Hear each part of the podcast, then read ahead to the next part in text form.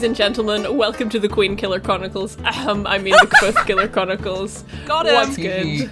Hey, Uh, I'm Sarah. it's gonna come out in like two months, so Yeah, I know. It's gonna, gonna...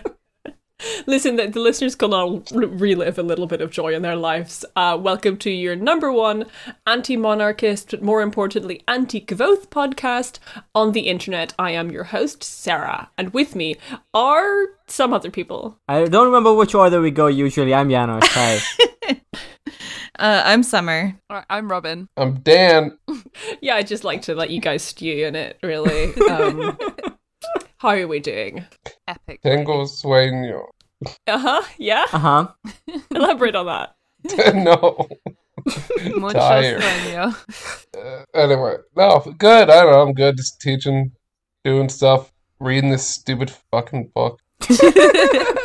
It's the highlight of my life. The book got to leave uni, and you had to go back into it. So tra- so That's sad. so fucked up. Yeah, that's it. Tragic. Tragic. What about the rest of you? Everyone else good? I'm very well. I'm extremely looking forward to the Queen's funeral on Monday. Um, I've got many plans with friends to get extraordinarily drunk. So Oh hell yeah! Do you guys have any kind of like drinking game, like no, take a 'cause- shot? but um, that's a good idea. uh-huh. Didn't one of her gods like, collapse today? That's a Yeah, good. I saw that. That's a good sign. Normal. Yeah. I s- Why? yeah, How I fucking the- stupid do you have to be to stand in line for nine hours just to see the queen in a Yeah. casket? That's so stupid. How did you have a whole country that does that? Oh, I heard it was Jesus 30 Christ. hours. Fucking yeah. fruit liquors. Yes. Pretty fucked up. Nine hours? That's too much, man. I ha- I was I was at work for eight hours and I was like standing up in between, you know, leaving work, having lunch, you know, and you know my work isn't like exciting, but standing in line. Oh, I don't know. I saw a tweet that was like, uh, man, she ain't even in that box. They probably ate her at Balmoral. I don't know why I fucking found that so. I think that's true. I think once they die, the next in line has to consume the body um, completely raw. Um, it's it's like in that bit in Game of Thrones in the first book. Oh yeah. Yeah, it, it's actually where the term raw dogging came from. Charles has been waiting for this his whole life for so long, and now he's like eighty fucking years old, and he has to eat his like hundred year old mom. that She's meat's so gonna be crusty tough. already. Yeah. It's like they, the thing they do in Catholic churches. What is whatever it's called. when they go up and- Transubstantiation. okay. Yeah. consuming the body. Yeah. Maybe they'd be marinating her inside that coffin so she's more palatable to them. Mm. That's probably right. That's probably right. They're doing also her like a love- ceviche, so it's just full of like citric acid. Yeah, absolutely. absolutely. I'm doing well. I had a cup of coffee and a huge caffeine pill. Fuck yeah. Nice. Oh, yeah. I'm doing I'm doing better now. Like for the past years of my life, I've been thinking that I'm slowly dying. Uh, but it turned out it was just like my doctor who was poisoning me. So oh, well, it's good you found out. Well, that's, that's very a classic thematic. blunder. Honestly, it uh, I just had to laugh. Happens to the best. How of many us. hummingbirds did you kill? Oh, so many. it was the only way to find out.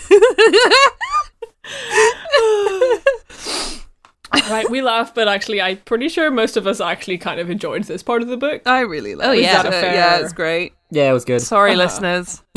It might be the best part of the book, maybe. Of, we'll see. of both of the I books, just- I think. Yeah. Yeah, just Stan Stapes is all I have to say. Stamp Absolutely. states. Stan Stan Stapes. State Um, wives. Stamps. Changing my name on the chat to State wives. Sorry. It's, it's really important. Correct me if I'm wrong, but Snape Wives was a cult, right? Yes. Uh, Okay, cool, Snape cool. Wives was a cult of people who thought they were married to Severus Snape. But Mm-hmm. unlike them, I am married to uh, something Stapes. Yeah, Steps is real. J- J- Jared Stapes. okay, shall I summarize the book and we can talk to talk about it? Yeah. Fuck yeah.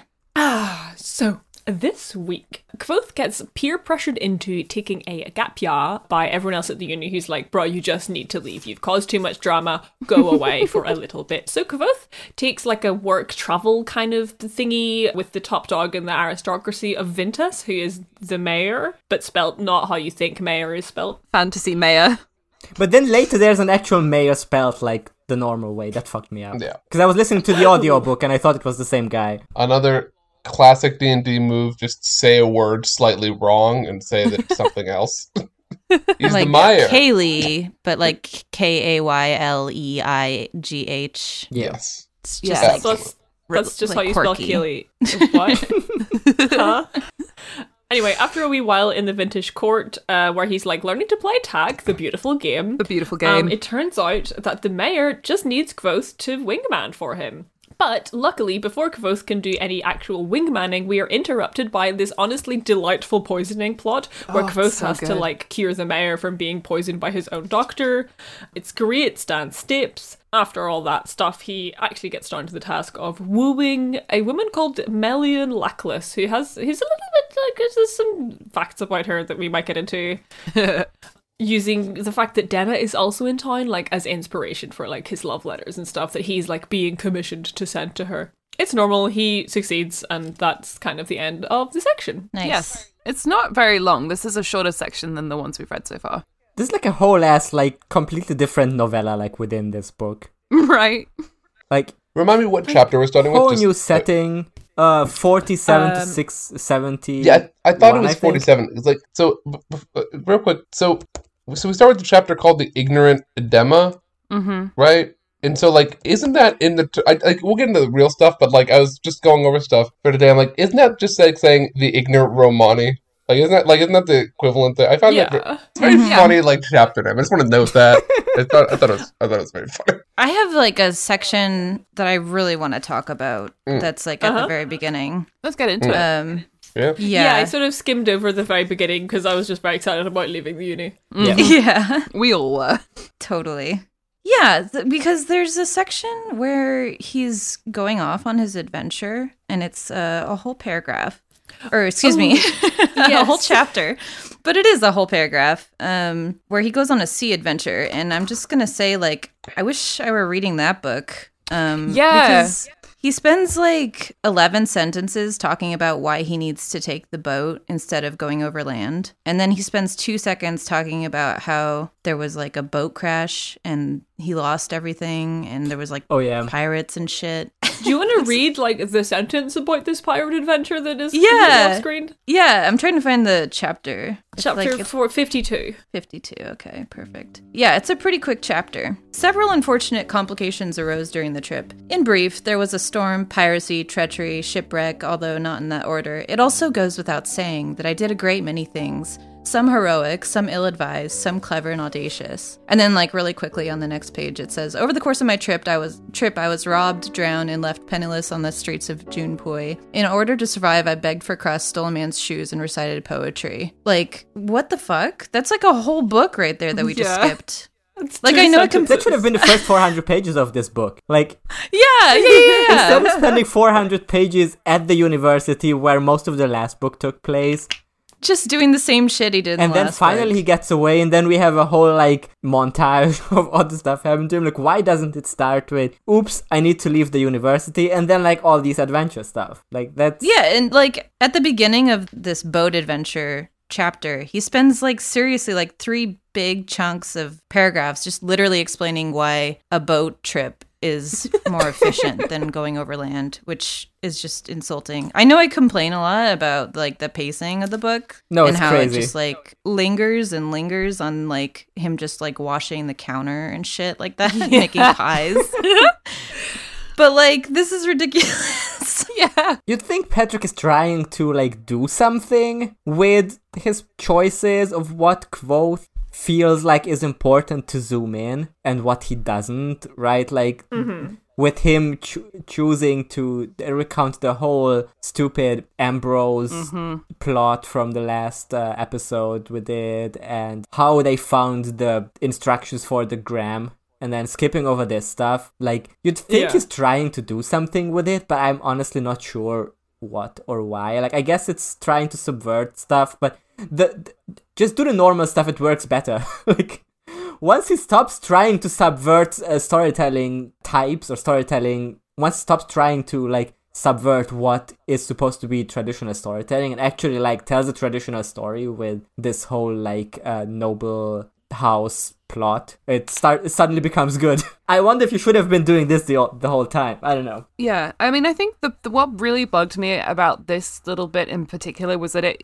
it does spend so little time on that, and honestly, you could have just cut it. You could have just said he got there fine because, like, I know the whole point is that he arrives in Vintas like penniless, and he's got to fuck around getting more fucking money lending and Yeah, like he spent so long talking about like the shit with Devi and like how much he need, like he needed that money, and then there's just like suddenly he's just lost it all. Like what? and it, it makes like no no difference whatsoever because it takes him like very little time to ingratiate himself into like the job that he's got like he, he manages to kind of actor his way in and Yeah. it's kind of just like you could have just taken all of this out Uh, it it just feels completely pointless except for like Kvothe's life just being one long rags to riches Ouroboros like it just keeps happening again and again and again It keeps happening. keeps happening.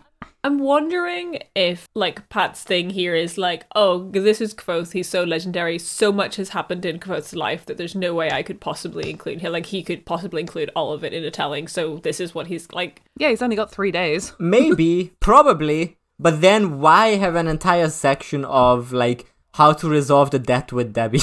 Why have a section about how he's making two pies? It's. I mean, I, I know why the Devi stuff is in it. The Devi stuff is in it because Patrick knows that nerds are gonna complain about. Um, didn't he have a debt to Debbie, uh, to Devi that he needed to settle? But like, come on. Right. I mean, he did. It was it was lucky that he left all that shit with her too, because he would have lost it. Oh, I true. guess. Yeah. Yeah. Sorry, Denna, pirate stole your ring. I just um looked out at the actual note I wrote about this section, the lost pirate, the abandoned pirate adventure. Uh, th- what I've written in my notes is, I swear to God, Pat just does this to be a quirky, manic pixie dream author. Feels true. He said he like that his loot case saved him at one point too, and I was just imagining him like floating around on it, like that scene in the Titanic.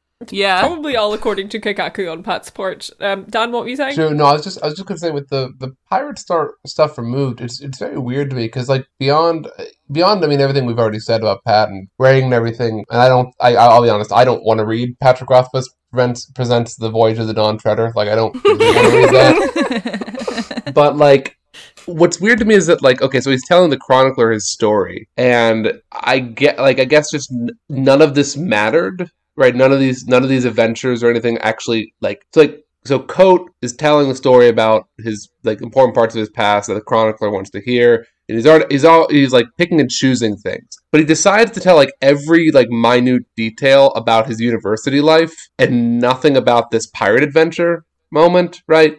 Which to me like it that's what kind of bothers me about it most more than anything else. Not the like missed potential but this like imagine him imagine him telling the chronicler this and then going like yeah but this doesn't matter and it's just like i guess like as a character point it's that Kvothe cares more about his friends and wants his friends as part of his story, and the adventures aren't like personal to him or something. But it just feels very, very off when it's like the whole point of what you're doing here is like if if if, if sorry, so what I'm trying to say is like well, if Qu- what Kvothe is trying to do is to just give the chronicler the big hits that he knows he's looking for, like the big parts of his life, that'd be one thing. But he doesn't do that because he gives every nitty gritty detail in the university. So he doesn't do that. And if he was doing a exhaustive, like every you know, every day of my life as far as I can remember it, then why not have the pirate section there? And it's just like I like it feels so out of place that it's like this is one of those moments that's like, yeah, you just needed an editor, man. You just needed to like not, like have somebody tell you not to do this because it feels weird. It feels artificial. And my big point, it feels like Patrick is present once again, which so much about of this book, and I'm realizing this the more and more I read it, is about building like it's about imagining Pat writing this, right? The same way you like Mhm. watch the D the DM create the story in front of you, and part of it is like watching somebody kind of set the scene, right? And then of course you engage as a character too, but then you know part of the fun of D and D is like watching one of your friends kind of improv out like what a cathedral looks like in a moment or something like that. Like Mm. that part is fun. And so I don't know. It's like it's in these moments that Pat appears. And so once again, listeners, sorry for constantly talking about Pat or trying to imagine him writing or whatever there and not talking about the narrative. But like these are the moments where like I, I feel Pat. I feel Pat here. Um. Anyway, sorry. I, I just wanted to. I feel Patrick in this podcast. Patrick, Patrick's if you're spirit here, is can with you us. please move a table? You know. Um, the myth of consensual podcasting. Isn't there someone you forgot to ask? No, to your point down there. Um, I think like I think this stuff about like some ostensibly like just to anyone else like this would be the biggest adventure of their life. It would be traumatic, like pirate adventure, blah blah blah. Like, and, and like the fact that that doesn't matter to Kvothe, I think it would work if we were able to see why the university stuff mattered. Yeah, because Like, it's if- like Yeah. it's like being contrasted with him having these long conversations about why it's important he goes on a gap year. You know, it's like, Yeah. He had like 200 pages where he was just making some like a shield against Ambrose's attacks, which mm-hmm. was I just felt like why? Why do we have Like- that much? yeah, if the vibe I got from that stuff was, oh, this was crucial and pivotal in his hmm. like growth as a person, and that those are the things that really shaped him, then yes, it would make sense to leave this stuff out. But mm-hmm. that that that that's not the vibe. The vibe I get is just, oh, Patrick wants to relive his uni days by writing about them in a fantasy universe. Yeah. Mm-hmm. yeah, and then like I mean, on the quote side, like ima- trying to imagine the character and being generous in some sense, like you know, like I said, it it, it does like put an emphasis on like friendship and not just events. That that what the story quote wants to tell is that the other way one can read it is like he's just bragging here, Right. Like, that's- and Yeah. if that's the case, then like I don't know, like old man Kote is supposed to be like so much of the sort of character of this of this not old. I mean, he's like thirty five or something. He's not that old. I think he's less I think than he's that. like 23. Yeah, he's like twenty. Yeah, which is okay. All right. s- Uh, so, uh, sorry, I, I read a bit too. I read like ten chapters farther. There's this like one part I'll bring up next time about like it's just the stupidest fucking. Um, it's like it just does not make sense temporally. The same way that it is. It is for me the most recent iteration of you are 15 in university. None of this makes sense unless I forget that all the time. Oh yeah. Yeah. Um, it, it- there's another moment of that later on. That's a huge issue. like everything. Yeah. Huge issue. this particular section. It happens like twice in this section where someone is like, "Oh my god, how old are you? Like 17?" And Kvothe is like, "Yes, I lied. I was actually Just fucking be 17. Yeah, he might as well be 17. Yeah. Like it's still everyone's still really impressed with you believing that you're 17, and yet Patrick has to go like another step further and be like, mm, actually, he's 15. Is he? He's e-" it's annoying. It's it's it's it and it also makes the love. I mean, we'll get into this as we keep going. It makes the love letter things ridiculous because it just what it does is it makes it doesn't make Kote se- or Kvothe seem cool. It makes like them all seem like. Can you imagine being a, an ex year? I forget how old Lady Lackless, but like an ex year old woman who's like being wooed by a fifteen year old writing. Jesus Christ, Right? Oh, like yeah. I mean, like that's that's the that's the thing, and it's like that's so embarrassing. Even 17, I feel like I would, yeah, that's not. not I mean, I think there's there's something to that part that we can discuss. I, I want to discuss. I want to talk more Yeah. about that Yeah. in a bit once we get there. But yeah, yeah, yeah. Mm. Just li- listen. If I find out that like the letters that I that my husband wrote me when when he was courting me, and now we've been married for like 10 years. If I if I found out they were actually written by a 15 year old he hired to do it, I would divorce him immediately. we would That would have be extremely strong words. Yeah. I mean, I think I think you're not supposed to necessarily think that's cool of him or the mayor to do it this mm. way, right? But yeah, I wanna I wanna keep. She'll just find a 15 year old to write angry letters to him. yeah. No, I, I guess I, I- I don't mind the letter writing and stuff. I mean, again, I actually like I really like the movie Her, um, and I like the kind of I don't know if you've anyone's seen that movie. Yeah. very good. But I, I actually find it very interesting and like and sweet in a weird futuristic way to have like a guy whose job is to kind of write letters to like four people and they're like I don't I don't mind that kind of thing. And I don't like I don't mind it any more than I mind like the the patronage you know you were going to write letters for me. I don't mind that any more than I mind like any medieval you know weird thing happening in the book like Yeah. whatever. But like it's just other characters seem incredibly weird and hollow because of the, like the way the story is told when you put it in any sort of context right it just it, it just um, it's again it's not the letter writing it is the like that it works and that this constant you know Yeah, I mean, I think I think my thing about this is that so much of this section is I I, I really enjoyed this as like a self-contained novella. Yeah.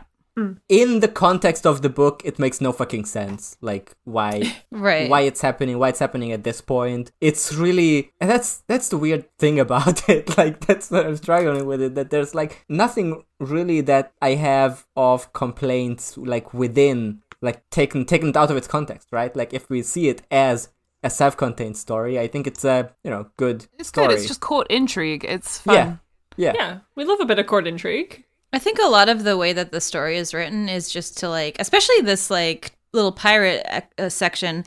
uh, it seems like Patrick is just trying to like make sort of disconnected like proof that this guy is going to become like a legendary figure in everyone's lives. Just like Yeah, here's, here's where he helps a king. Here's where he like has the necessary pirate moment. Here's where he like calls lightning, etc.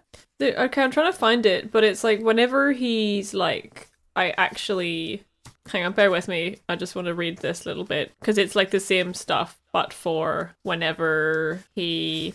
Fuck, where is this? It's gonna really piss me off. It's when he's like, "Oh, I actually, I, it took me 23 days to like do this job. It took me five songs, 23 letters, and a poem." Right. Yes. And then he le- he Yeah. like learned the language so fast and yeah, that stuff. I um I just had a thought uh kind of on the note of what you were saying Summer about like how he's kind of skipping over all of this because he's he's going to be like the the king killer. Do you think in the third book we're to have if it ever comes out um we're to have a section where there's like three lines where Kvothe says and then I went to this kingdom and I Oh killed their king and then I returned and it's going to be completely never in the book. It's just going to be like something people call Kvothe, and he has like nothing to do with it whatsoever. I think Oh if Patrick God. does that, it's gonna be a Game of Thrones season eight moment where everyone is gonna get mad at the thing that the show has been doing for several seasons already. But once it's Yeah. like in the in the, in the section where they hoped they would get payoff and it doesn't, it's gonna be yeah. I think I think there's a good chance if the Doors of Stone ever comes out, is that everyone's gonna hate it and that the fans are gonna really turn against it. I I'm almost positive that that's gonna happen. Maybe the third book will just be the pirate thing and he'll be like, "Fuck it. You know what? I'm going to tell you about this pirate adventure and you're not going to learn anything else." There's just no way Hoping like so badly. not knowing how book two is gonna end, like the point we're at, I just there's just no way he can deliver a satisfying third book that actually No, I, makes it Well, he- conclusive. well, he can't because he's not a good writer. Um, but I think that, like, plot wise, I think he because it's like we've seen already that he can, you know, it only takes like because all right, one of Pat's big problems is that like nothing has any weight, right? No, no real lessons are ever learned. The sort of deeper implications of of um, I don't know the way in which a 15 year old kid or, comes out of nowhere and is like the best in the, in the university and how no that makes shadow monsters how to that like makes follow to the ends of earth. what's that Oh, I was just saying like he, he doesn't have any shadow monsters Yeah. to follow to the end of the earth. yeah there's no well there's no there's no um like the university doesn't like consider how they're educating students if somebody can come in like this or that his like friends start feeling very like insecure all the time or something. Like like there's no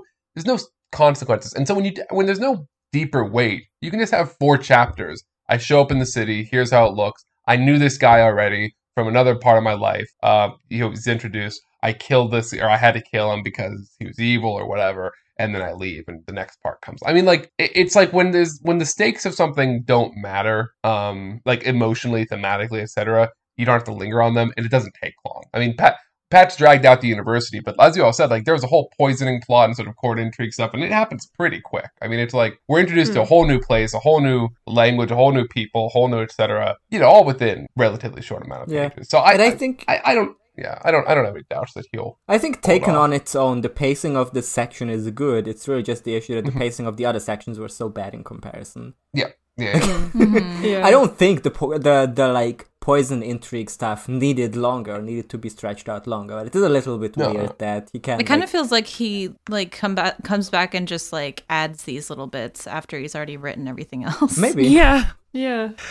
Is there anything we actually specifically want to say about the poisoning plot section? Like, or just I mean, that it was good? I want. I th- I feel like we should like because we haven't even talked about like the bit like because the poisoning section is like one of the bits like in the whole like court intrigue or the. Mm-hmm, So he gets to this right. He gets set up this like internship thing by his fan, friend yeah, basically. and he doesn't know. Uh, here's here's the thing that I enjoy about this section, other than you know we all like court intrigue stuff, and it's like you know it's a, other than it being a genre of literature that I enjoy. What I like about this is that finally, for the first time in this second book, Kvothe is put into a situation where he is out of his depth because he doesn't mm-hmm. know how these like workings of these nobles work. So there's a lot of like guessing, of you know.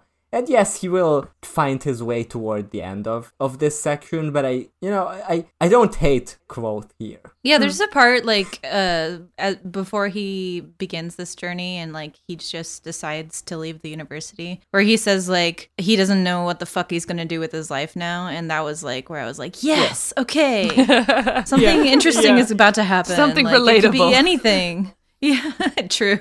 yeah. It's like an endless ocean of possibility. Mm. And for the lot of the stuff, like once he arrives at the mayor's house, it's we don't get you know we don't get Kvothe being as smart as or the best at everything, and we mm. instead like get to like observe like the, the the workings of this place, and I you know I enjoyed I that just- a lot more than than the Yeah. stuff we had with him before. And I think just that I genuinely this bit really surprised me because I do think that the writing and the way the sort of suspense is built up is really good because like the way he finds out about the poisoning is the king not the king the mayor asks him to go and get his medicine from Cad- Cordiscus Cadiscus Could, could, could, I Something- was saying caduceus, yeah but I, I was about to say it. that too but it's not that it's Caudicus. Caudicus Caudicus. and he arrives and he starts like chatting to him about like trying to his he's trying to fulfill his wingman quest so he's thinking about something else. And he's like watching the guy make the ki- the mayor's medicine. And then like he doesn't mention anything. And then that chapter ends with him going to the king and being like "S- what's up? You're being poisoned. Yeah,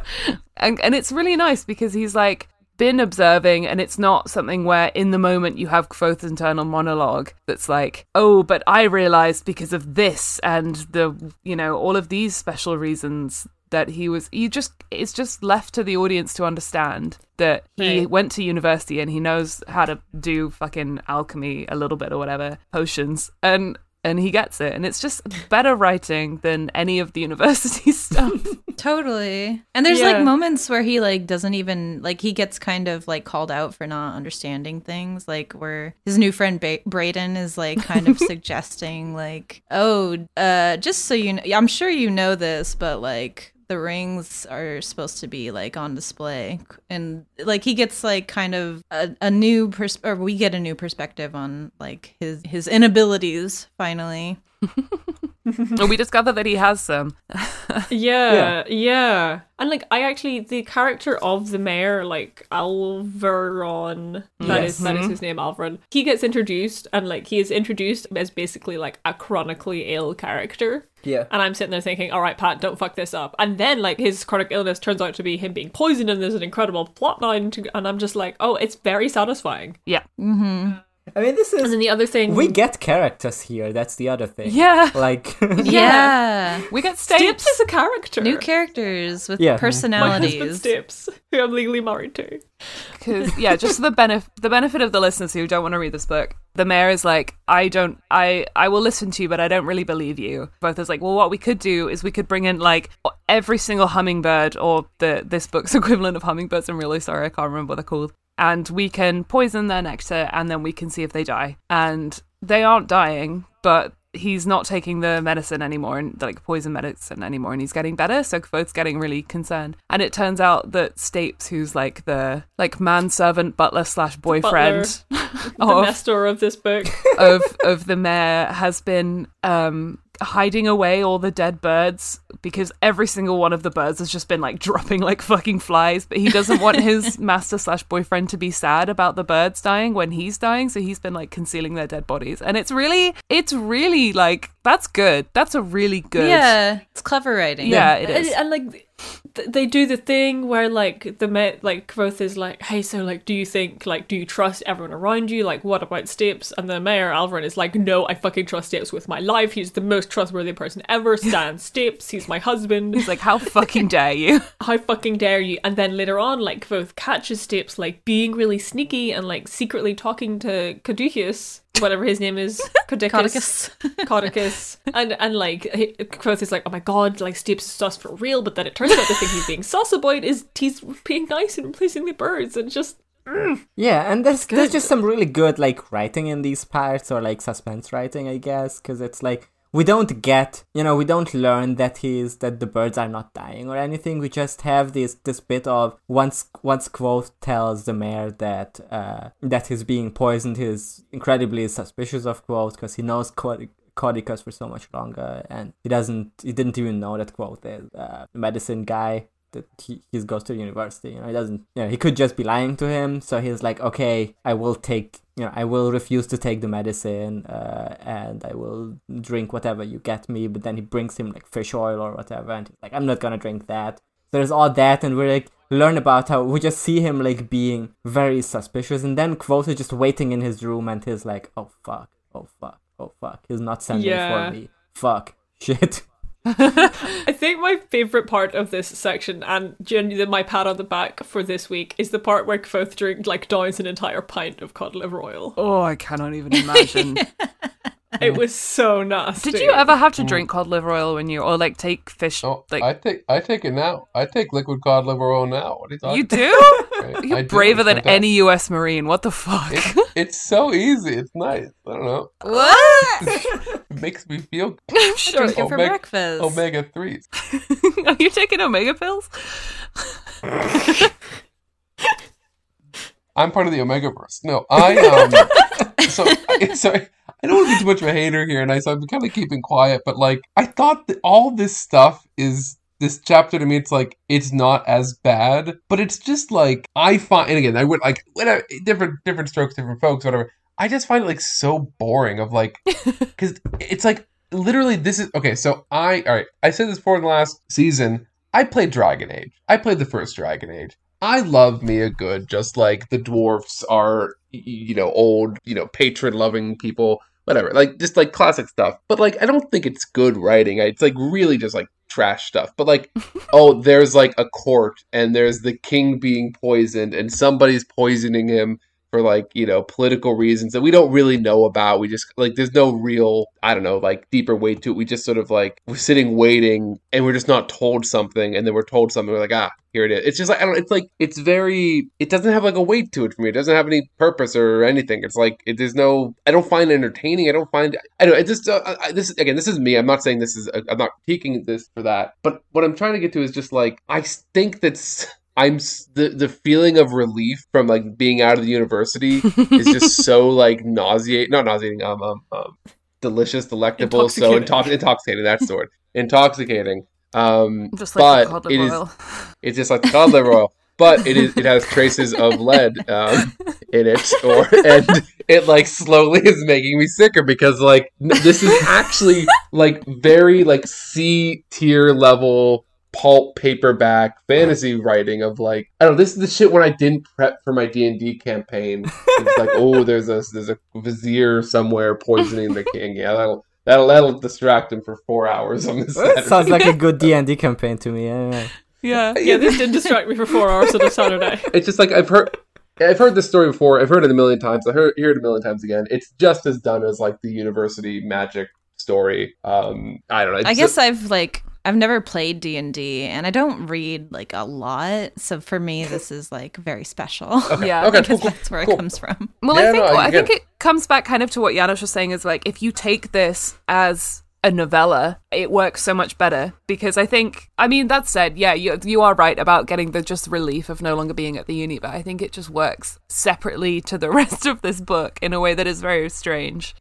No, and you're not. You're right. Like I don't think it's like ground groundbreaking, right? Like on its own, like it wouldn't be. I agree that it's like a lot of shit that already exists, but it's. I think it's like a decent. T- how do I say it? It's like yeah, it it would yeah, getting the distraction of like a D and D campaign, uh, where it's like, you know, well, what it reminds me of is like I don't know if you if you've ever like just I don't know, randomly picked up a like science fiction short story, you know, magazine, journal, you know, Mhm. anthology, whatever, and just kind of like read an author you've never heard of, sort of whatever. And you, or, or just do this with any anthology or some random short story. Like a lot of them are just fine passing the time. Like they're not they're not like the next big thing. Obviously, they're just in these little. They, they don't have to be. And I I just part of me is like, okay, now it's getting it's like quote unquote getting good, or at least getting like more bearable. But this is still like one of the most popular fantasy books published in the past like 10, 15 years, Yeah. and like just be and so like I, again i'm turning back to like i'm so and i use intoxicating we're all kind of agreement here. Last season we talked about sort of pat's brilliance and you know his, his brilliance in the atmosphere of setting a mood of sort of creating a pinterest mood board. But like this this i'm more interested in like how did we get to the point that we are really crazy like legitimately fully happy? Like oh we're all in better moods having read this section the discord was like super positive and pogging how did that happen? Because if we started here, I don't know if we would be pogging as much. It still would be like, oh, this is better than than um, Name of the Wind, the, like the first book. Um, but like, I don't think we would be pogging. There's something about like, it's not just expectations being changed. It's just something about like how the smallest scraps are made to feel like yeah. you know full. full I think force with meals. like synesthesia kind of brain, I feel like there's almost like a beautiful composition to it where it's like very gray for 400 pages, which is like the negative space. And then you have this very colorful Mm. like section. I think that's why it's really fun. Mm, Maybe it's like one of those contrast. like black and white photos that but there's just like one thing still in color Mhm. like, like the red Right. rose of someone's lapel is like the only thing in color in the photo and you're just like wow look at that Yeah. Look at that beautiful, yeah, color. I think Yeah. it's like it's like a decent like monster of the week episode or like a decent Star Trek episode, right? Or a decent arc of like a seven out of ten anime that you're just like put on. like it is like objectively it is in that realm. this strikes me in like the isekai the like mid tier b the b tier isekai that you sort of watch and you can't even really t- explain to yourself why you're watching it right? You're just oh this you- is my uncle you just- show. Yeah this, this for, yeah this is this is this is for me this is the the devil is a part-timer or satan is a part-timer or whatever which is objectively just not a good show but i'm fine. Devil works i'm still enjoying uncle isekai. Yeah, Uncle Isekai's fun. No, but I, I guess I just mean to say that, like, I will say that what this chapter does is it says, like, a really cool idea for a trilogy of books is to have a full classic, like, Western style picaresque where it is just, like, episodes, only episodes, bound together with, th- with this particular frame story. And then it does become, like, entire genre shifts, you know, every 150 pages or something. Like, that, that actually would have been really cool, That would've really been good. fun, something that again, like have the 150 pirates page. Then we like switch entirely to this courtly romance, and we switch entirely to some like I don't know gothic story where we go into the depths of the library or something. You know, like so I'll give it that. It's like I I, I do agree that the containedness of this section is nice in a way that I think Slow Regard of Silent Thing is nice and its sort of containedness and separateness and um, little snow globe effect. But I kind of want to take now to point out little. Like this is enti- in, This isn't entirely relevant to what you were saying, but it just kind of. I wasn't through- saying anything, Throughout so. this section, there's quite often like little bits of like that hint at deeper lore, which Mhm. I only really noticed because I was on Tumblr and saw people posting about these Mm-hmm. things. And now that I actually bothered rereading the book, I like noticed things and I was like, oh right, yeah, that thing from like Tumblr lore post Mm-hmm. Yeah. user quotes nut 69 yeah. yeah like there's stuff about like the Amyr being like men in black type people there's Mm-hmm. stuff about like oh the lackless family have a special box and i'm like oh yeah Kvothe, Kvothe has a special box in his room in like Yeah. present day Mhm. I think there's yeah, stuff about like Oh, I forgot, didn't even connect those two things at all.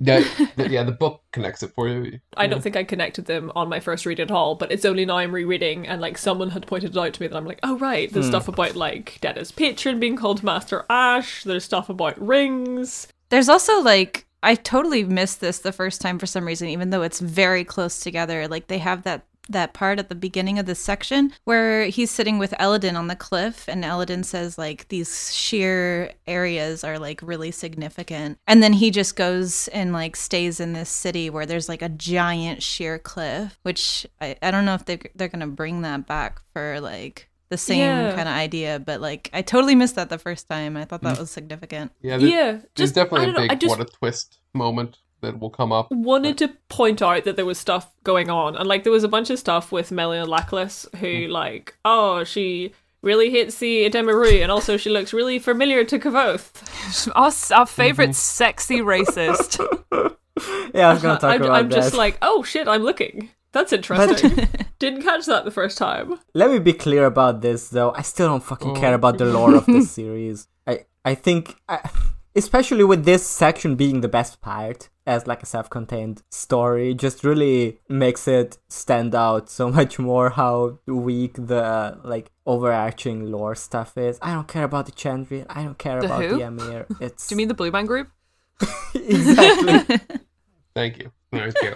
Yeah, they don't really like make them too like enchanting or like too they don't they don't give us enough information to like care. Yeah. They don't like get involved with anything enough. Yeah, Yeah. like again, I only noticed this because it was pointed out on Tumblr to me in like 2015. I would never have noticed this on it's my own. really interesting how like fans will latch off to shit like this in a series that does it so badly like i I, I feel like the, patrick only puts in this lore stuff because he feels like that's something that an ep- that an epic fantasy needs to do and the fans will is- latch yeah. onto it because they feel like that's something that fandom production needs to do is like connect all these dots but like even even at the most generous reading of these books like that's not that's not their strength It feels like Pat just- forgot to do that. I mean, like the thing is, like until like right now. I mean, where in where in um, Breath of the Wild, uh, Name of the Wind, Uh, Tears of the Kingdom. where where in Name of the Wind, like I mean, maybe like looking back at like all these things become important or whatever, but like there's no real big like lore kind of building thing. There's like just it just doesn't come up, right? It's Well, not I think like there's I on the reread there's like some stuff at the very beginning where they're like talking about well a chronicler i think or someone comes in or maybe it's just the patrons there that talk about like Kvothe and like how he did this and this and i was like oh shit i forgot that he's doing things. I forgot that they're like yeah they're implying that he has like all these these things that are gonna come up that i totally like the poet killer thing. Yeah. Yeah. where's the poet that he's gonna kill? Like genuinely in this in this section where he's like talking to the mayor like after you know he solved the poisoning thing and the mayor is like you're so in my debt and then uh and then Kvothe is think, thinking about oh yeah i could i could ask him to for access to all the libraries where i can read all about the Amyr and genuinely my heart Yeah, sank it's like I don't want to go back. as i got to that no, you can't make me. can i talk about Tak the beautiful game. in the power of juju. There's not a whole lot to say, but there's a there's a guy named Bredon. He's like very kind. he's and french in the and, audiobook like- by the way Oh my oh, god. interesting. he's Why? french and uh Why? Why did they have to do that? Caudicus, the poison guy is I'm listening. I listened to some of this on an audiobook, but I listened to it on like um illegal one that I just found online somewhere, and it's all read in this really like flat, almost AI American man's voice. So that's extremely funny for you to tell me that now. Oh my god. No, the, the official Wow. audiobook narrator oh, loves doing accents. One of the either Will or Sim, I still can't keep them apart, but one of them was Scottish. Interesting. That's very funny. So Tak, there's this guy named Bredon who comes in with like a Tak board, and he's like, "Well, make uh, why don't you learn this uh, game with me so we can just chill?" We're still. I'm not sure. Do we find out yet if he's like he has any ulterior motives? Because it seems like he's just being a companion. At the moment, at no. time. Yeah, I mean, I think he's At the he's very he's very like overt about having ulterior motives. He's like, listen, I'm gonna come to your room every week or every day or every whatever, and I'm gonna game with you, and I'm gonna chat with you and entertain with you, and I am going to become friends with you, and po- possibly be if you turn out to be something interesting, that'll be good for me. And Right. like he tells Kvothe all this, and it's actually interesting. I quite like that. Yeah, he was very forward about like I yeah, I am interested in you. I'll find out what I find out as as we go. But yeah, he teaches him this game called Tak, which does exist in real life. Patrick like teamed up with I don't remember who it was. Nate? I- no, Nate. I, did the am literally art. on this man's website. James Uh, Ernest. James Ernest. James Ernest. Yeah, James Ernest. Um, and they came up with like a genuinely fucking amazing game that's really fun to play. It's very simple. It's like the way that they describe it in the book is that it's it's easy to learn, very simple rules, but there's like a lot of room for strategy. And somehow they fucking they nailed it. It's like kind of a combination of like Go and Mancala and you're just basically supposed to like build a bridge across a small a board of squares, but you can play it without a board. You can play it with almost any like pieces that you can find as long as they can stack. I play it with um like little Pokemon figurines as my like God. my So cute. as like my top pieces. Yeah, it's really fun. Um and it, it's like even like my boyfriend and I we like bonded um and like became a thing by just playing this for like days and days in a row. So it's yeah, it's a very special fun. game. They Would did you a say good it's a job with it. beautiful game, Summer? I, you know, personally, I think it is beautiful a beautiful game. It's a game. beautiful game. It's genuinely incredibly funny how, because like in the book, there's a bit where Kvothe is like, haha, I almost beat you. And Bredon is like, oh, no, no, no, no. That's not the. That's not the point of the game. That's the game. of the beautiful game, close. It literally sounds like that on the audiobook. It is not about the point is to be bold, to be dangerous, to be elegant. That's so that's a really sweet sweet story about Tak. Uh, I I do have to share that with for me though it's like a badge of shame because it always because I I have a copy of Tak from the original Kickstarter to remind you Hmm. all that originally I did like these books and I had and I was and I was following Pat Rothfuss. I'm like oh yeah it'd be really cool to have the you know I kickstart back you know donated to the thing and got Tak and whenever I look at it in my board game collection I'm just like. Do you like the game though? Do you think it's fun? Um, it's okay. I um I like playing with the board. I never had fun without playing with the board. I, I have a friend of mine who's really one of those Board just game like people? um you really again, he's a friend of mine, good guy, but he's just really you know makes makes a lot of his own clothes. Um, there. Yeah, Um, take that, Sarah. you, so you know the type where you just like yeah take that. I, I'm, trying to describe, I'm trying to describe this person owns a lot of trinkets and things like and was he was obsessed with Eclectic. eclectic yeah he, and he was obsessed with not playing it on a board like you thought this was like the coolest quality of it um and so like i was forced to play a lot without the board and Right. i like always hated it i'm like i It can, yeah, it can get messy going when you do it that way. Happening? anyway so, uh, I just but it's fine it's fine. I fun do yeah. like that. There's you, you know you can buy a Tak board from Patrick's shop under the um it, the it's literally there's a page on world worldbuildersmarket.com slash collection slash Tak a beautiful game. Tak it's just called Game. Tak a beautiful game. Yeah, that's what I was gonna talk about. Like it's th- th- this because because this is the one thing that is actually established like in the book about Tak that it's supposed to be the beautiful game. Like all the all the branding around Tak like game. really focuses on calling it the beautiful, the beautiful game. game. Isn't that what they call Go? That's what they call thought that was football. what they called football. like European soccer. Oh. I had no idea. but you never will understand the beautiful game of uh, football. I love I I've warmed to this character so much more now that I know he has a really thick French accent. Like every single scene where he's going to be in from now on, I'm just going to be picturing him like chain smoking, drinking a glass of wine at all times, just buff. He's got huge like a cigarette. It's very funny though. So I want to draw us our attention to. So on the World Builders Market, you can find a free PDF of how to play Tak, the beautiful game. But if you scroll Yeah, down to yeah, the yeah. bottom, it has a little thing that says the US Tak Association, where it says join the US Tak Association for the latest in Tak news and events.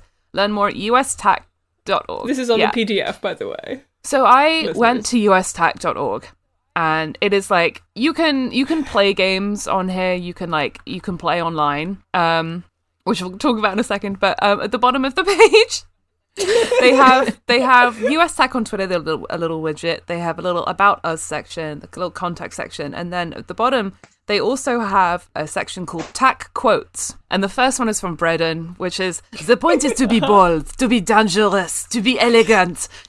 And then the other one is the way a man plays a game shows some of his character. The way he loses shows all of it. And that's from unknown. So true. It's from unknown. We don't know who said that famous Tak quote. What the fuck?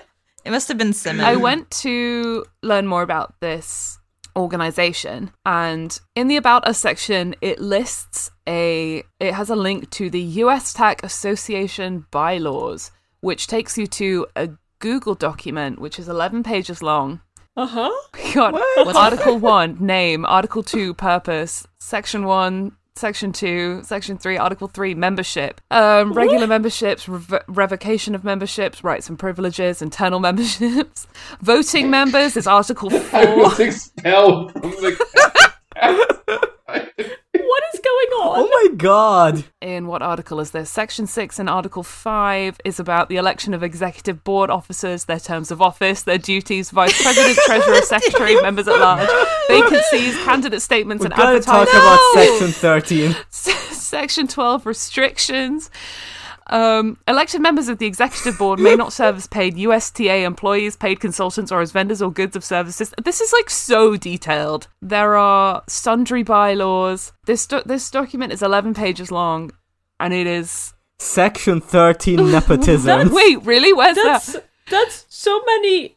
It's right below Oh, the one you yeah. just read. No two or more individuals may serve What? on the executive board concurrently who share one or more of the following relationships. One is the direct, is the direct descendant of the other. Two, they are spouses or partners in a civil union. Three, they are siblings by birth, marriage, or adoption. Four, they are adopted children and parent or step parent and stepchild. There's more Hey, rules than so- like the U.S. presidency. There's more The- rules than the actual the- game. Yeah, that, that's more pages than covered pa- the game in the actual book. Like. The, the part of the book where Kvothe and Bredon play Tak is like two chapters at the most. And like it comes up like maybe once after that. Like yeah, that's a lot. and yet here we are. It's a beautiful game, but it's What also very, very serious. you must take it very seriously. it was like slightly just before we were recording i noticed that you could play an online game so i, I went on to the online game and while i was playing somebody joined my game whose uh, screen name was simon which sent me into a, a frenzy and i began to message everybody saying "Ooh, simmons just joined my game simon from the books Simmons here. simon himself Simon himself. yes the real Simon, which I I think the the message they sent was, "Are Yes. you new to Tak?" or something like that. So, we So all assumed it was like a learning bot Yeah. to Yeah. help teach you the game. and I was like, True. I just responded, "Yes, yet- I am new to Tak." And then, it, are you? And then Janos was like, "Ask, ask if it's the real Simon from the book."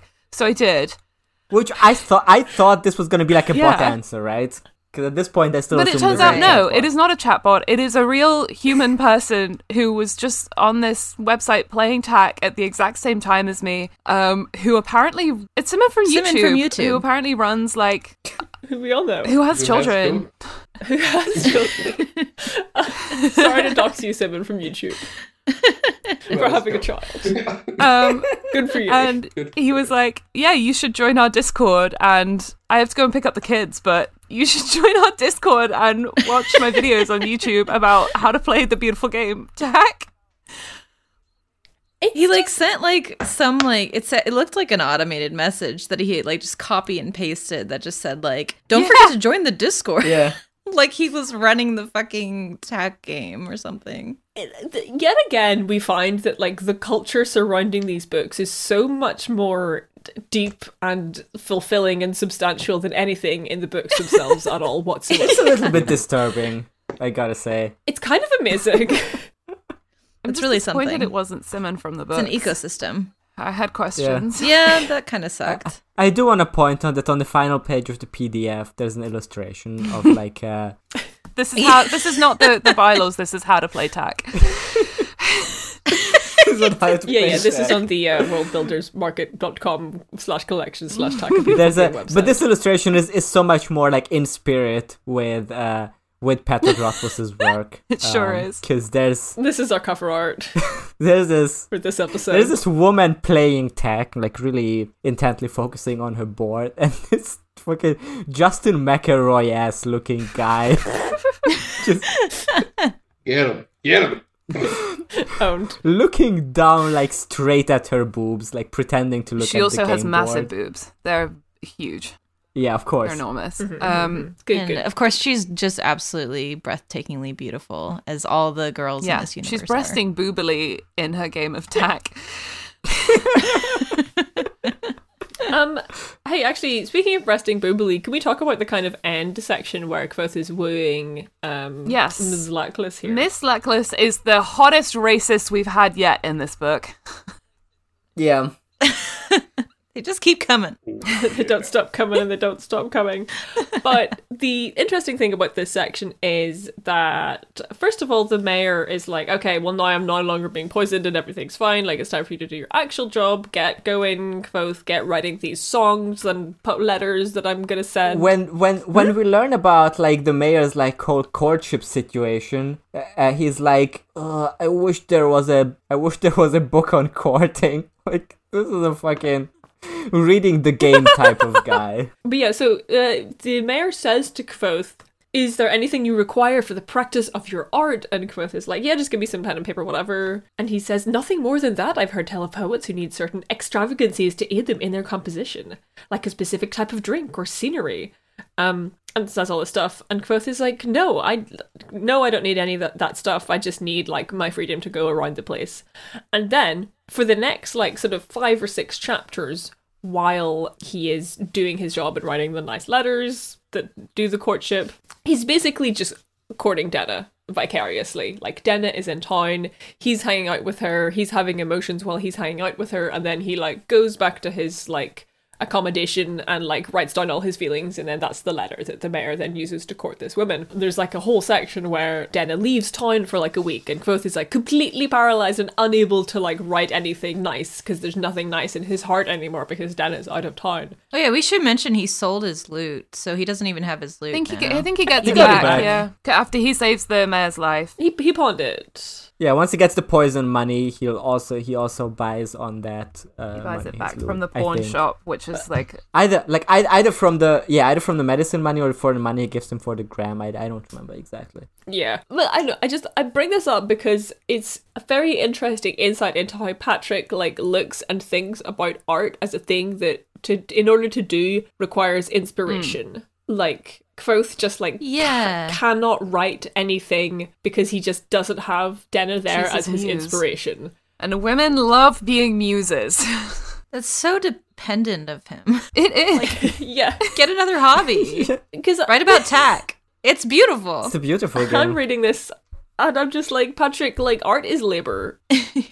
Just have him do the thing. Just do the thing, Kvothe. Just write book three, Patrick. Yeah. Just Or- fucking do it. Yeah, or or have him be a 15 year old who actually like is a 15 year old and goes on temper tantrums when like his boo isn't there, and like have him be a child, right? You know what? like I did yeah, forget it's he was easy to. 15. He doesn't act like it. Yep. people, uh, listeners, uh, you can do a drinking game where whenever we talk about Kvothe, obviously forgetting that he's a 15 year old, uh, take, take a Yeah, shot. take a shot. He should have just asked for like alcohol and Pour bitches. myself one. because yeah, it's, yeah, he was he was offered muses, so He should have sent it. her a song that was just like "You up?" question mark, or like like what are you up to? He gets a letter back and then he sends another one that's like, ah, "What would you be doing if I was there?" Okay, okay. Can I point out? just Can kidding. I point out that on page 469 of my copy of the book, which is chapter 70, Clinging, Kvothe literally says I "milady" wrote that down as well. Uh, yeah. I lost my Milady? mind. And to be fair, she does say It's "milord" funny. back. so it's equality, But actually. it's you know this It's equality. this is fantasy vampire time. So back then it was just a normal thing to say. It seemed like in the context he knew he Yes. was being kind of goofy So about it. Yeah, Yeah. like he is doing a bit, to be fair. One of my one of my gripes with this chapter that I, I need to get out right now before we move on to it because this is about when he's talking to Lady Lackless for the first time and they're sitting next to each other at dinner and she's thrilled to be sat next to a very charming 15 year old she loves it um she this is before she does the like casual racism at him the way it describes her because he she asked him to do like phrenology on her she's like um he she catches him staring like trying to figure out if he's seen her before and she's like oh can you like read my It's very funny. but but there is one description of her and i it, what did- what did we say was the opposite of a pat on the back like a slap in the face Stab on the back. Stab, stab in the back. Stab Um, in the this one line Her mouth was full and red without the benefit of any paint. She's not wearing fuck me red lipstick, guys, but her mouth is still deliciously pink. Yeah. She just, yeah, her, she just has natural fuck me red lipstick. He says this about. I'm sh- Thank you, Robin. I'm sure he says this about Denna as well at a different point because he's like describing Denna and he says the exact same thing. Like her lips were always red without the benefit of lipstick, and every single time he does, I, j- I fucking remember hate it. this. as Listeners, if like in season one of this podcast you were thinking we were a bit exaggerating about like the importance of the post, I think at this point post. we can safely say that this is like a genuine fixation of Patrick's. Oh yeah, yeah.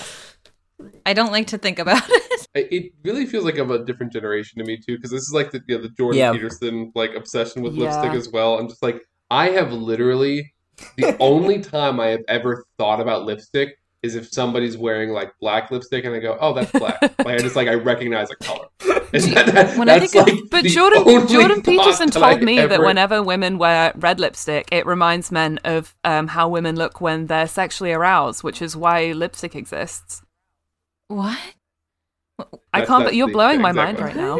When I Yeah. think of when I think of lipstick, I think of that scene in The Little Mermaid with Ursula, like using a clam or whatever the fuck to like put it on her. I was so horny That's for what I think in of. that movie. It's upsetting. yeah. I actually bought some red lipstick Wow, the other whore. day because I was. I know, like it, it was for like fuck. What was the costume? It was for a costume. I can't remember what it was. It was a fun bit, Uh, but cost- I yeah, deliberately yeah. was in the the shop and I was like looking at all the shades and I was like, which of these shades of red is the most fuck me? um, It, and I, I mean, does anyone else, when whenever we say "fuck me red lipstick," they also think of Buffalo Bill? Like I can't. Yeah, I a little bit. Not, yeah, just every single time I just imagine you fuck me. I kind of think of uh, Jessica Rabbit a little bit. Mm, mm, She's very fuck me red, Yeah. Yeah, yeah, she's but got which that fuck me me. red everything. but she's just drawn that way. She is just drawn that way. I want to say it before I forget. Um, I know like we, if we're like wrapping up or coming near the end or whatever. If we have anything else to say. So again, I read a little bit farther ahead. I just want to make us all aware, and then for the listeners, if you're pausing, you know, this episode, listening to this, um, there is one of my favorite, like, God, I hate quotes so much scenes um, coming Uh-huh. up next, yeah. where um, I won't. sp- I- I'll just, just I'll give you the general uh, setup that is, that he gets into a huge fight with Denna because she gets a um, a- she doesn't tell a story the way he likes it. He wants it to be told. Um, wait. and, Oh my God. Like to be fair, on his side, it's like if you believe his story that he knows, it's kind of she messes up some details, but he just can't let it slide. and she's like, "Dude, like literally get fucked." Um, it, it's very good, and both is just I don't know. It's it's very well written as far as like making quotes seem like it. Um, so I mean, I yeah, guess look- Looking look- forward look to forward that. I guess now that we have talked like a good amount of like wh- why we liked this section, um, especially compared to the rest of it, we can talk about like some of the. 'cause I, I I do think like towards the end of it there was like some. It starts getting worse. It was There's getting some- worse. Like Denna's back Denna's towards back, the end of it, and therefore Denna's playing a major Oh, yeah. part of this again, and once again, I don't know what Patrick is trying to do with this character, um, which is here.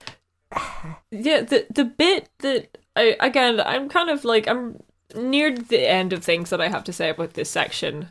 But there was a bit with Denna where she's like, you know, she had to leave, whatever, she does that all the time. And she actually, like, there's a bit where she apologizes. She's like, I'm really sorry. Sometimes I just leave. Like, I have to do this. I know it's really hard on you. And I'm sitting there reading, I'm like, wow, Denna's so great. Denna's just like a great, open, honest communicator. She can see an issue and she's like trying to communicate in order to resolve it. And then Kvothe is sitting there like, I will say nothing. Mm-hmm. like for a whole paragraph. Right. but like the Just like, okay, here we go. the core thing that Patrick is trying to do, I guess, with this romance plotline, and this is the, you know, once again, like on its, you know, out of context, great bit in this book, but the, unfortunately, you know, the reason why it's in here or the way it ties into the greater story is not great because it is like trying to put up like a kind of parallel or trying to show like quote in kind of a situation where like okay so he's he's been hired to do the romance writing because he's a he's a heartthrob musician i guess he can do that. but check this out. Actually, like, actually, he got got no game really, because the one girl he's trying to chase, like, still not, still not quite getting there. So it's like that's what, right? Like that's what Patrick is trying to do here, right? That he's like he can, you know, effectively It's kind of a tragedy. it's, it's It- kind of a tragedy. you know. He can like effectively like woo this person that he like met as like you know if he gets the if he gets the task to create the perfect romancing for someone else, he can do that. Like he knows the technicality of it, but ah, once he has to actually do it with Denna, you know, he very, very, very slowly is getting a little bit there towards the end, but still not quite. It's the most frustrating, like, you know, when people get frustrated of like Luke and Lorelai stuff, fucking the will they won't they stuff in like long running shows where they're like, come on, why don't they just like come together when like they're very clearly both into each other. This one is so like Well, that really does feel like completely on purpose for Pat. it like does, Pat is yeah. absolutely doing a thing here, and he thinks he's being a genius by doing it. yeah, he's like I kind of enjoy it a little bit Mm. personally. and I think that. No, yeah, no. I just, I just want to say that, like, um, I, I do have a slightly different reading here. It's like, and it's, it's not like a will they, won't they sort of thing. Like, again, what I like about Denna is that Denna is just as smart as Kvothe, is just as good, if not some ways better of a musician than Kvothe.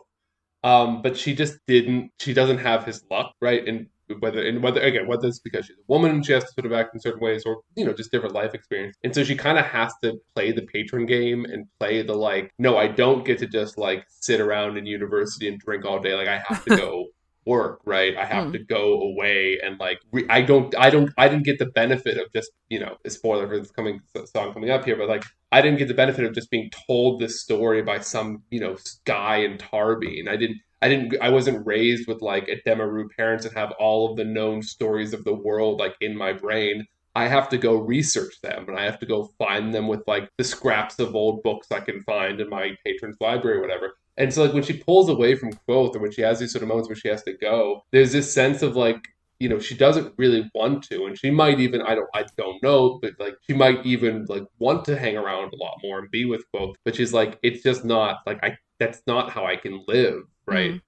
Well, I and, think I, and so I, I yeah so i don't read it as like her turning him down all the time or her not being as interested or that sort of thing but this this re these two you know really different life experiences um yeah anyway so Hmm. and, and you know one needing to actually do stuff I, I was just gonna say I think their parallels are much stronger in this particular section. Like there's even the bit Yeah. towards the beginning where Kvothe is like just got into this new job and he talks about now he's confined to his rooms, which Mhm. I don't know if he realizes it or if Patrick realizes it either, but like it's like a complete mirror of what Denna was talking to him about and him not understanding right. of like being kept.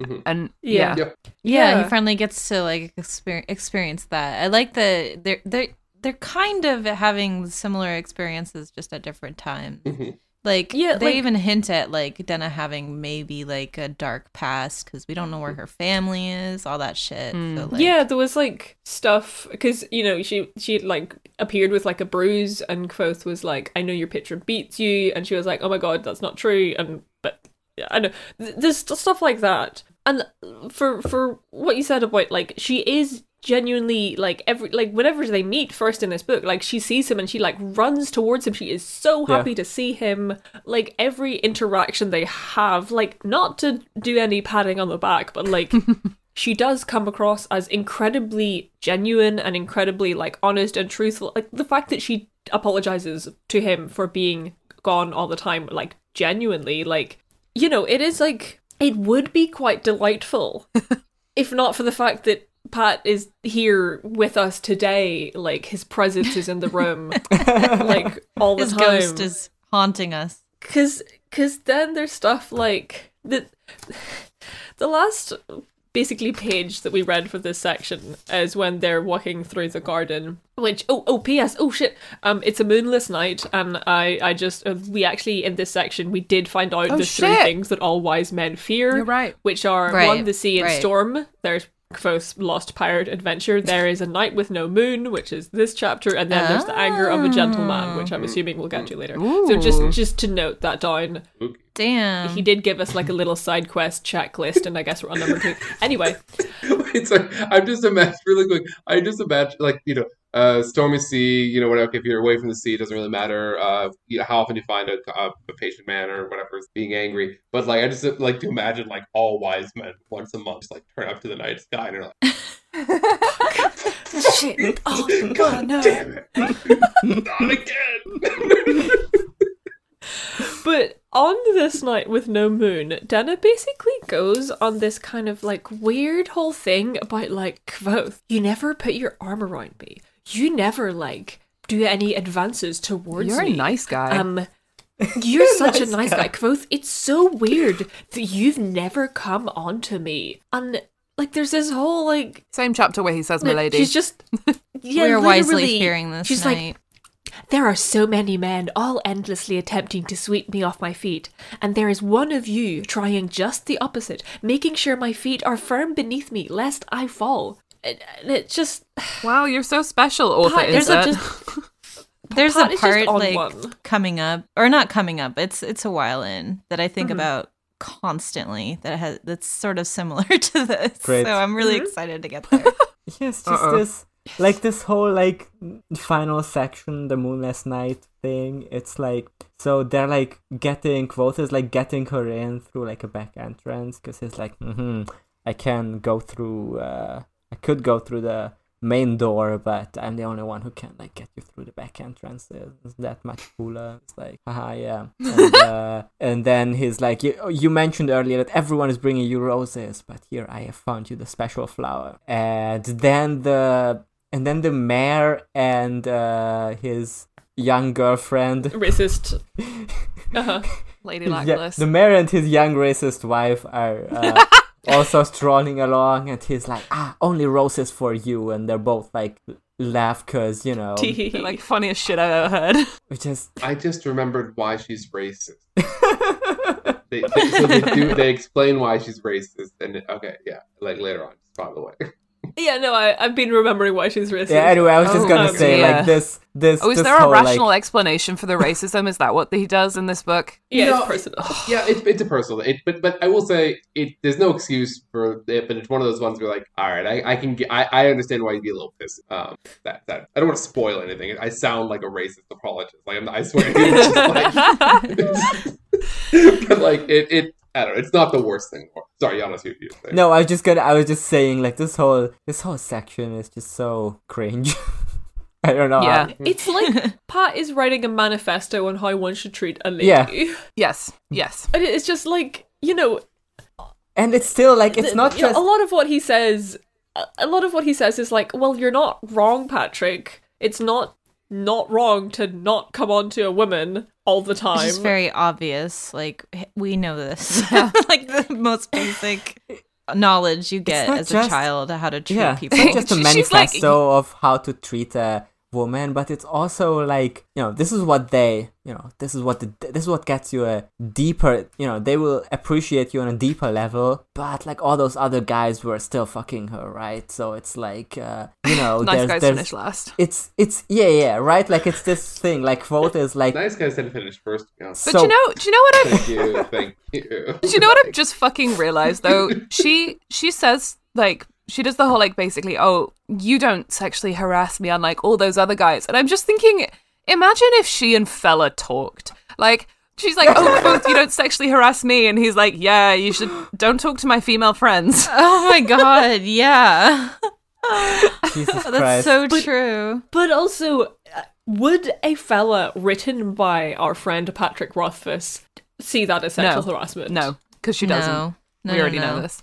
Because Kvothe hate is a nice guy. He's incapable he's just a nice guy and he just took a little drug that made him do sexual harassment it's fine I honestly don't think like we had in the last section we had that bit where uh, Will and Sim are like, oh, you all these women talk to each other. And Patrick was like being a wearing a big feminist hat that says feminist and a T-shirt that says uh, "In Joss Whedon with trust" uh, when he was doing that. But I, I did I, I did just realize that there's no way Denna would like ever talk to any of the other women characters in the book No, yeah. because it's like She's one of the boys. She's special. She's special. Yeah, Yeah, she's, she's, not. not, she's like not like other other girls. girls. She's like elevated from girl She's status, spoken like, to or not from girl, because like all the other ones, like he's he's obvious. Like as w- we talked about this, he was he's very clearly ta- trying to make complex women characters with people like Devi or Mm-hmm. Name me one more woman. Because I don't know. Mola. I don't Mola. know if I don't even know if Fela counts yeah. in this category. Like I don't know if Mola maybe sure. Auri. yes, Yes. But like the thing is, D- like Denna isn't a woman; she's a muse. yeah. Like she's Mm. not. Yeah, she- that's you, it. You're right. She's been removed from the category of woman, and she's been placed into artistic inspiration, manic pixie, whatever. She's not a Dream- she's not a Manic person. or Dream she's not a character in the same like way uh, all those others are trying to, or uh, as- as he's trying to make all these others. Like it's I wonder I if like- she's like writing music about him. That would That be was so funny. Ooh. and with Oh my god, or- like the fucking Midnight Sun version of uh, Name of the Wind, where it's from Denna's perspective. Have we talked about this before? No, but and I want it, but it would suck. You know, it would suck. Yeah. Oh yeah, I just remembered that you know Hmm. in, in in in relationship to Denna being or in related to Denna being on a a different type of thing than than the other characters is you know we have to remember Patrick did admit in an interview that he was done dirty by a woman that inspired Denna. Mm-hmm. Right, right. So God, I keep forgetting about that. It's it's it's like all the other women are like two dimensional. Denna's like two point five dimensional, Yeah. and therefore she's an artistic muse. I don't even think she is like more dimensional than like she's more and less at the same time somehow. No, right? she she's sort of has escaped the category of womanhood, but not progressed into anything necessarily better. She's it's just been a sort of Listen. lateral move. I mean she's I just quite enjoyed her in these chapters. Okay, despite everything. That's yeah, I okay. have. I have. uh, This is very relatable to me because I am absolutely shit at like reading cues, and so like when I'm like interested in someone and they're interested in me, it- there's it's exactly like this. It's very obvious to everyone else, and I'm just completely clueless. And like by the end of it, it's like, oh, you like me? That's weird. But do you start Uh, mm. do you start so this is saying very shit like uh, all these other guys are trying to take me off my feet, but you're trying to keep me on the ground. That's yeah. That's a little bit out of the range of what I would say. It's like whenever whenever they're having like a relatively normal time, which isn't very much. It's I'm I am enjoying like Denna's presence. Mm-hmm. It's when Kvothe starts like spouting like stuff from his from Patrick's book on how to do romance. Mm-hmm. yeah. Uh, it's yeah. And yeah. I'm I'm gonna hold further Denna opinions until next next chapters, next sections argument Totally. Oh, good. Yeah. and, and bits. I'm scared. The way you guys are talking about what's coming up, I'm frightened.